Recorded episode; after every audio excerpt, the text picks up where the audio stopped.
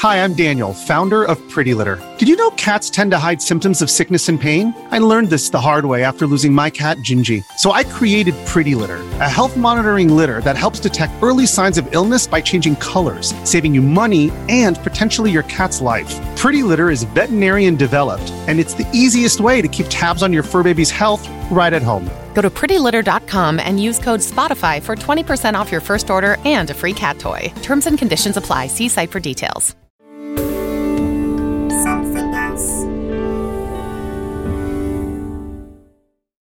I was searching for old interviews with Ghislaine Maxwell when I found a copy of Hello from February nineteen ninety-seven.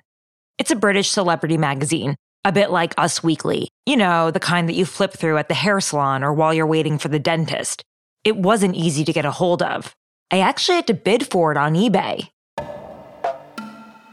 On the cover, it says, "Exclusive, Robert Maxwell's daughter, Ghislaine." And inside, there's a ten-page spread full of photos of Ghislaine in her New York Upper East Side apartment. She looks both powerful and elegant. In one photo, she's in a white and black gown leaning against a grand entryway. In another, she's standing in her office in a pantsuit holding a stack of papers. There's even a fax machine in the background. In the interview, she explains how she's been rebuilding her life in Manhattan as a business consultant, selling antiques, and doing some P R work. There's no mention of Jeffrey Epstein. The piece only really gets interesting when the conversation turns to her father. This interview was conducted just over five years after Robert Maxwell was found dead, floating off his yacht in the Canary Islands. At the time of this article, the cause of his death was unclear. It still is. But now, Ghislaine was speaking to the press about her father's death for the first time. I'm going to be the voice of the Hello reporter. We've used an actor to voice Ghislaine Maxwell's answers. So the journalist says, "According to pathologists, your father's body was found floating, which isn't consistent with drowning. What do you think happened to him?" "I don't believe my father committed suicide. Apart from that, I don't know." "You are convinced of this?" "Yes. If he had committed suicide, he would have drowned. And he didn't. You can't commit suicide and not have any evidence of it." Much was made at the time of big financial problems, which is why the suicide theory came about. "He didn't commit suicide because he didn't drown. There's no evidence of suicide." "So, if you don't think he committed suicide, do you think it could have been an accident?" "Well, it could have been an accident. Or it could have been murder." "What do you think?" "I think he was murdered." We're going to start the story of Robert Maxwell in an unusual place, his mysterious end. Because in some ways, his death shines a whole new light on his life. Today's episode, Man Overboard. What really happened to Robert Maxwell? He committed suicide while finally the balance of his mind was undisturbed. I think he must have fallen over the side of the boat. I thought mm-hmm. he did what the guys do when they jump out of, out, of, out of the windows on Wall Street. You can believe that Mossad took him out, if you like. There's a lot of that online. I could not think of anybody less likely to commit suicide. I'm in no doubt that he would have taken his own life as an act of vanity, that in a way, he once again, having controlled his life, he'd now control his death. I'm Tara Palmeri, and from Something Else, this is Power, The Maxwells. Episode two, The Lady Ghislaine. Welcome to True Spies, the podcast that takes you deep inside the greatest secret missions of all time. Suddenly out of the dark, it's appeared Bin Laden. You'll meet the people who live life undercover. What do they know? What are their skills? And what would you do in their position? Vengeance felt good. Seeing these people pay for what they'd done felt righteous. True Spies from Spyscape Studios, wherever you get your podcasts. Have you ever felt like escaping to your own desert island?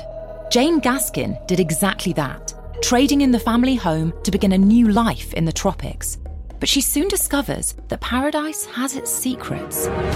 I'm Alice Levine, and this is The Price of Paradise, the island dream that ends in kidnap, corruption, and murder. Wish you were here? Follow The Price of Paradise now, wherever you listen to podcasts. It was fall nineteen ninety-one. Robert Maxwell was feeling run down. He had a cold that lasted for months. He was struggling to shake it off, and his doctor recommended a break. So, on October thirty-first, he flew to Gibraltar on the south coast of Spain and boarded his massive yacht, the Lady Ghislaine, named after his favorite child. It was a vacation, a bit of winter sun. But Maxwell, like always, continued to work. He took phone calls and received faxes, but at an easier pace than his usual mile a minute. He swam naked. He dined alone in a restaurant on the island of Tenerife and tried to enjoy his own company for once. Five days later, in London, the Mirror newspaper photographer, Ken Lennox, received a message. I was in the office and I was preparing to go out on a job. And um, the editor's secretary came through and said to me, Ken, stay where you are. Don't go anywhere. Ken photographed all of the royal family. You've definitely seen some of his pictures, like the moment he captured British Prime Minister Margaret Thatcher crying in the back of a car as she left Downing Street for the last time in nineteen ninety. He had an incredible career. Traveled the world, conflicts, earthquakes, all sorts of bad. I, I was the bad news photographer. Ken didn't know it then, but he was about to be sent on an assignment that was very different from all the others. An assignment that we're still trying to make sense of today. And uh, the editor secretary had come back after fifteen minutes and said, come with me. So I went over to the editor's uh, office and I walked into his room and he said, close the door. Before I say anything to you, none of this must leave this office to be told to anyone. Uh, and he said, I, I mean this, Ken, there can't be any gossip or anything about this. It's very important. And then he said to me, Robert Maxwell's gone missing over the stern of his yacht, the Lady Ghislaine, near Tenerife. They're searching for him. He said, I want you to be ready to get up to the roof, and there's a helicopter coming in with um, Miss Betty Maxwell on it. Elizabeth Maxwell, Betty as she was known, was Robert's French wife of forty-six years. After she raised her large family, she earned a P H D and went on to become a respected Holocaust scholar. I thought he was a marvelous husband and father, certainly for the first twenty years of my married life. I mean, this, he was a, a very good father. She stuck with Robert ever since they met in Paris at the end of the war. But by nineteen ninety-one, they were leading relatively separate lives. It was no secret that he treated her horribly. It was her youngest son, Kevin, who'd broken the news to her over the phone that her husband was missing. At that moment, everyone was in total shock and confusion. They were asking, how could this have happened? Could he have possibly managed to leave the yacht without anyone noticing? It seemed unlikely. Had he drowned? Possibly. Either way, they needed to find him, dead or alive. And then someone else was enlisted to help. I was in a wine bar with my news editor for the simple reason we'd had a bet on the Rugby World Cup and a bottle of champagne, and I'd lost. So I was buying a bottle of champagne. That's John Jackson, a senior reporter at The Mirror. He worked at the paper since the sixties, earning the title Fleet Street's chief rotter for his take-no-prisoners attitude. And a call came through from the editor for me, which just said, get back immediately. The champagne would have to wait. He got the same briefing as Ken. So two Mirror staffers, John and Ken, were on their way to the Canary Islands to try and find their boss, Robert Maxwell. It was a, a news reporter going on a very good story. It was the story of the day. And it was also hurried, you know, and uh, it was straight onto the helicopter and you didn't have much time to think. Ken sat near Betty. I wasn't sure how she was going to be because uh, here she's just been told her husband's gone missing. So she was good. She was very composed and um, said, have you been given any briefing? But I said, no, nothing up to date. Weird rumors were starting to spread back in London. On the floor of the stock exchange, traders were getting spooked. And then? This afternoon, trading was suspended in Mister Maxwell's companies at their request. Lack of further detail at that stage produced a brief flurry of downward pressure on shares generally. The whole London stock market took a downward turn. Maxwell owned businesses in every continent. Tens of thousands of jobs could be impacted by his disappearance. Then the Mirror newspaper group made an announcement. The millionaire publisher of the Daily Mirror, Robert Maxwell, has been reported missing from his motor yacht off the Canary Islands. Mister Maxwell, a leading figure in the world of newspapers, printing and television, was reported to have disappeared by the captain of the yacht when he failed to answer a telephone call.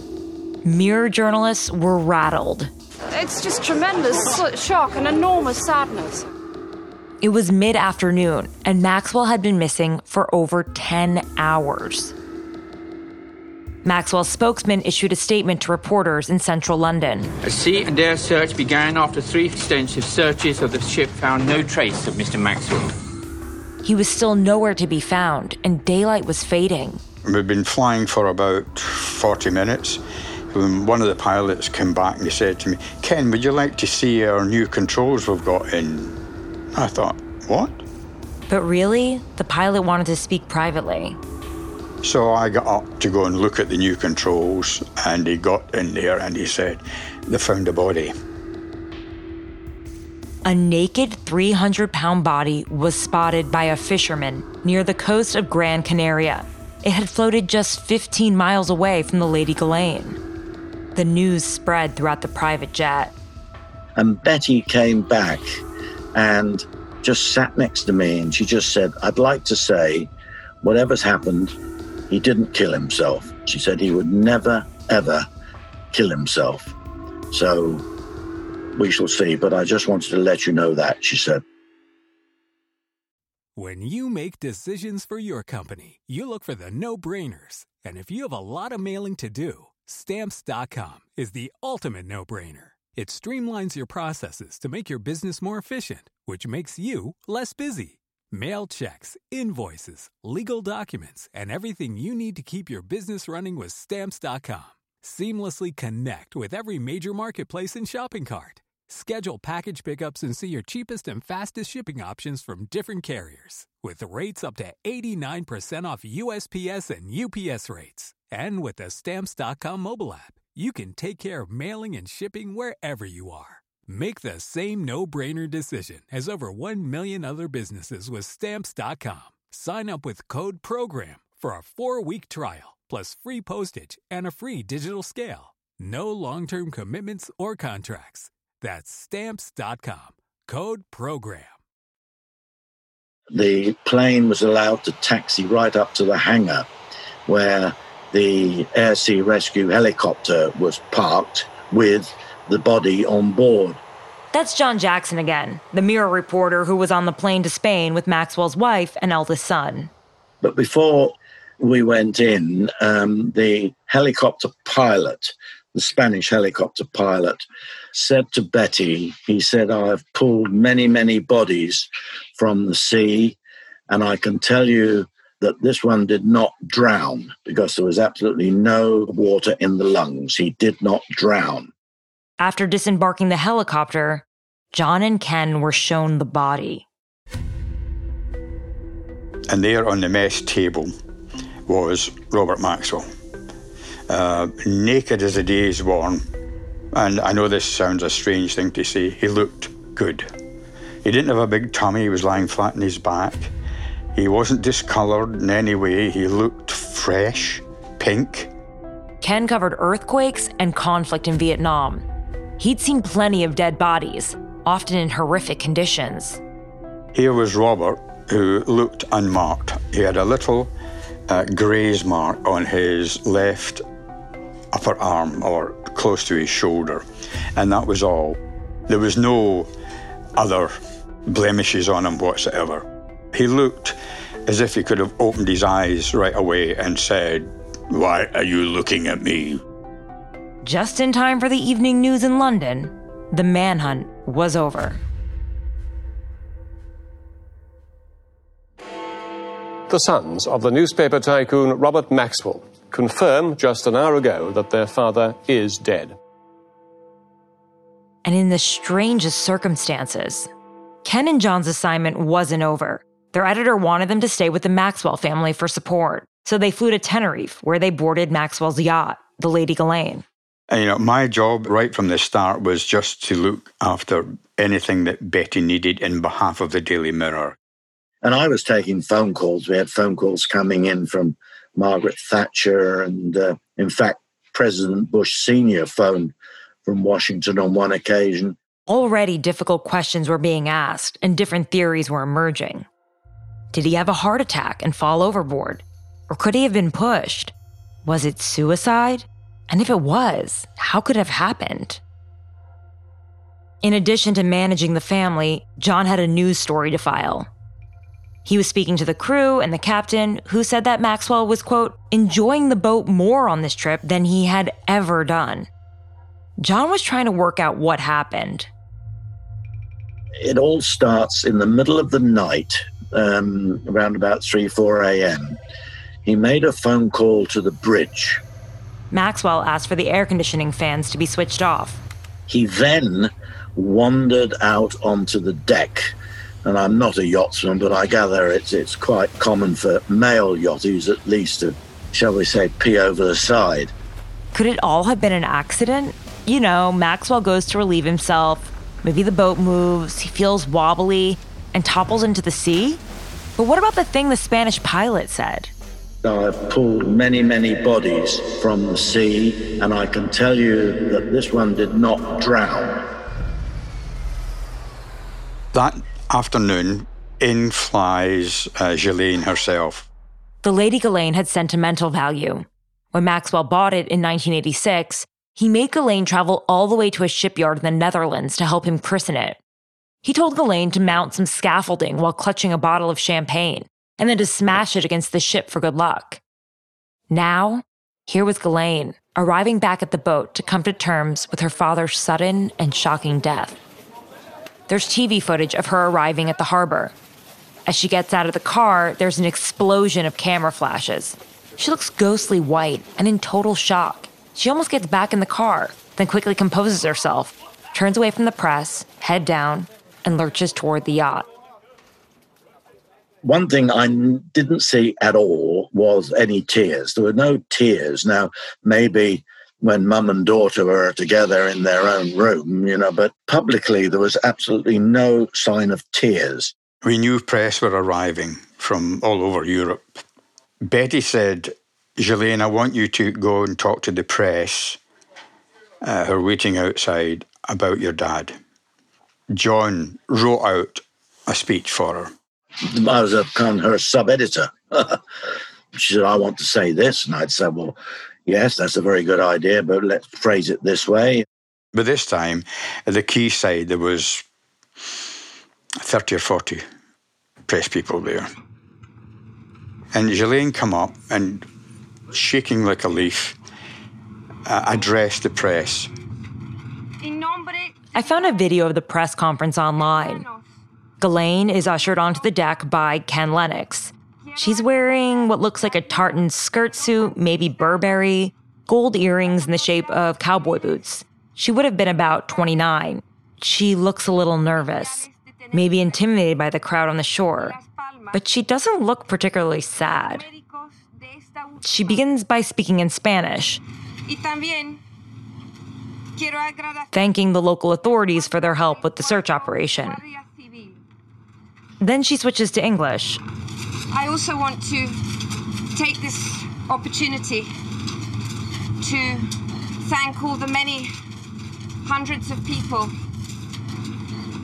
who have sent messages of support to us at this very, very sad time. She's controlled, measured, professional. I want also to thank the press for their courtesy and consideration to my mother and to us at this time, which we appreciate very much. Gracias a todos, and thank you all very much. At the end, there's a question from one of the reporters. Miss Maxwell, may we ask... It's hard to make it out, but it sounds as if the journalist is asking her the question that everyone wanted to know the answer to. What happened to her father? Well, all, all these things will be revealed. Just, that was the statement. Just, thank you very much. With that, Ken leads her back into the yacht. There was still so much doubt, but the family had to urgently arrange a funeral.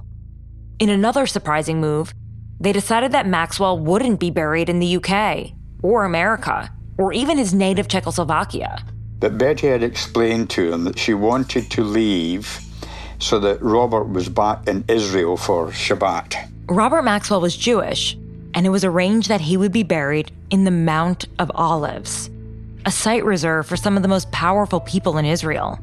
This is sacred ground, an ancient cemetery where prophets, rabbis, and great statesmen are buried. Not a place filled with many businessmen.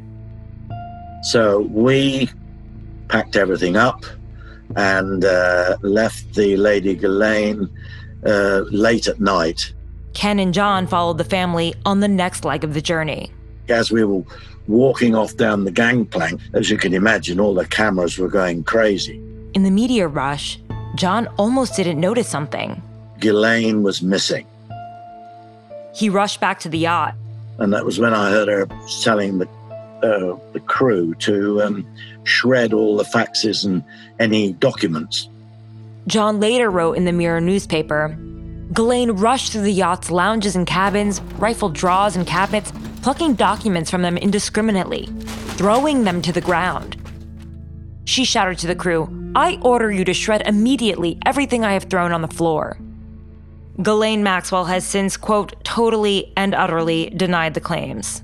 But if it's true, what was Ghislaine trying to hide? Did she think that her father needed to cover his tracks?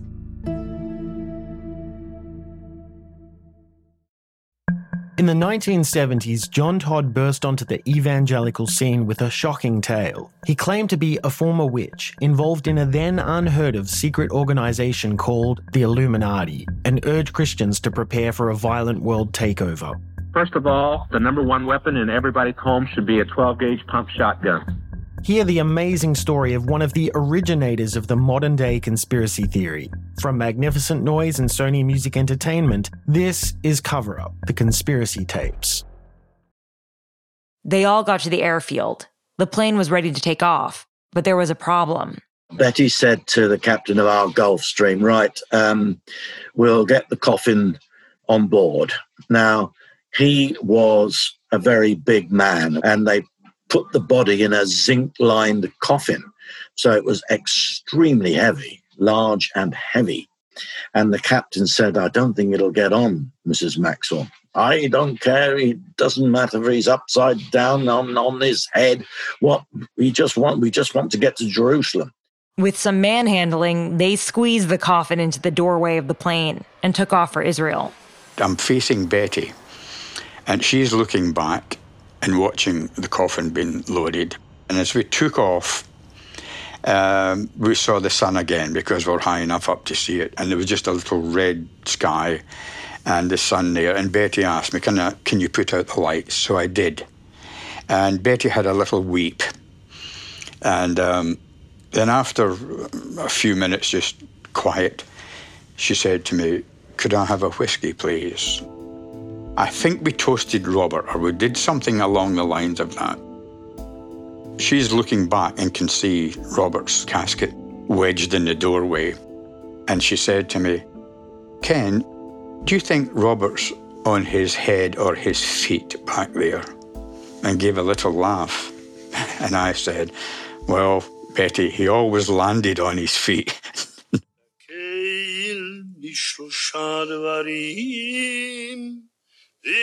There was great sadness and grief here today. Tears from Mister Maxwell's sons, his wife and his daughters. Recognition from Israel, which bestowed upon him the respect of lying in state in Jerusalem's National Convention Center. One day later, on a chilly Sunday in November, Maxwell was put to rest. Six of the children attended the funeral.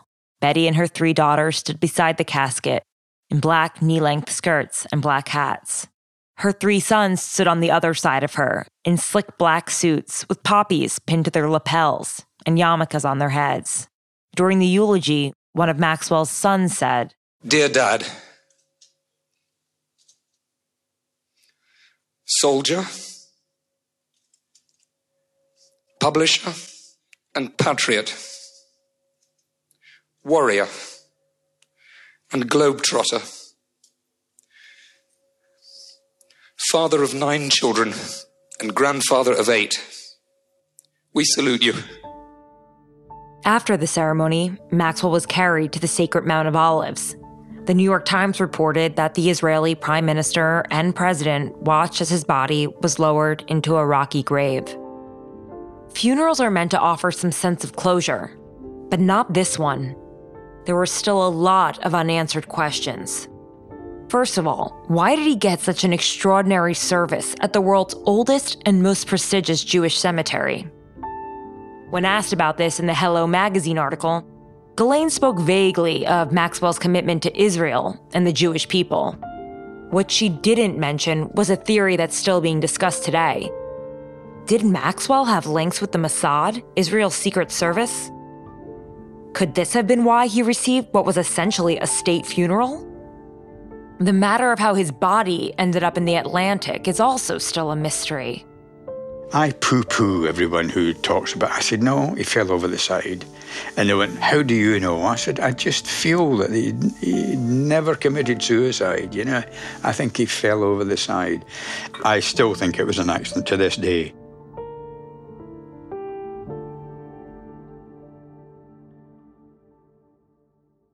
The speculation only grew with the announcements of Maxwell's autopsies.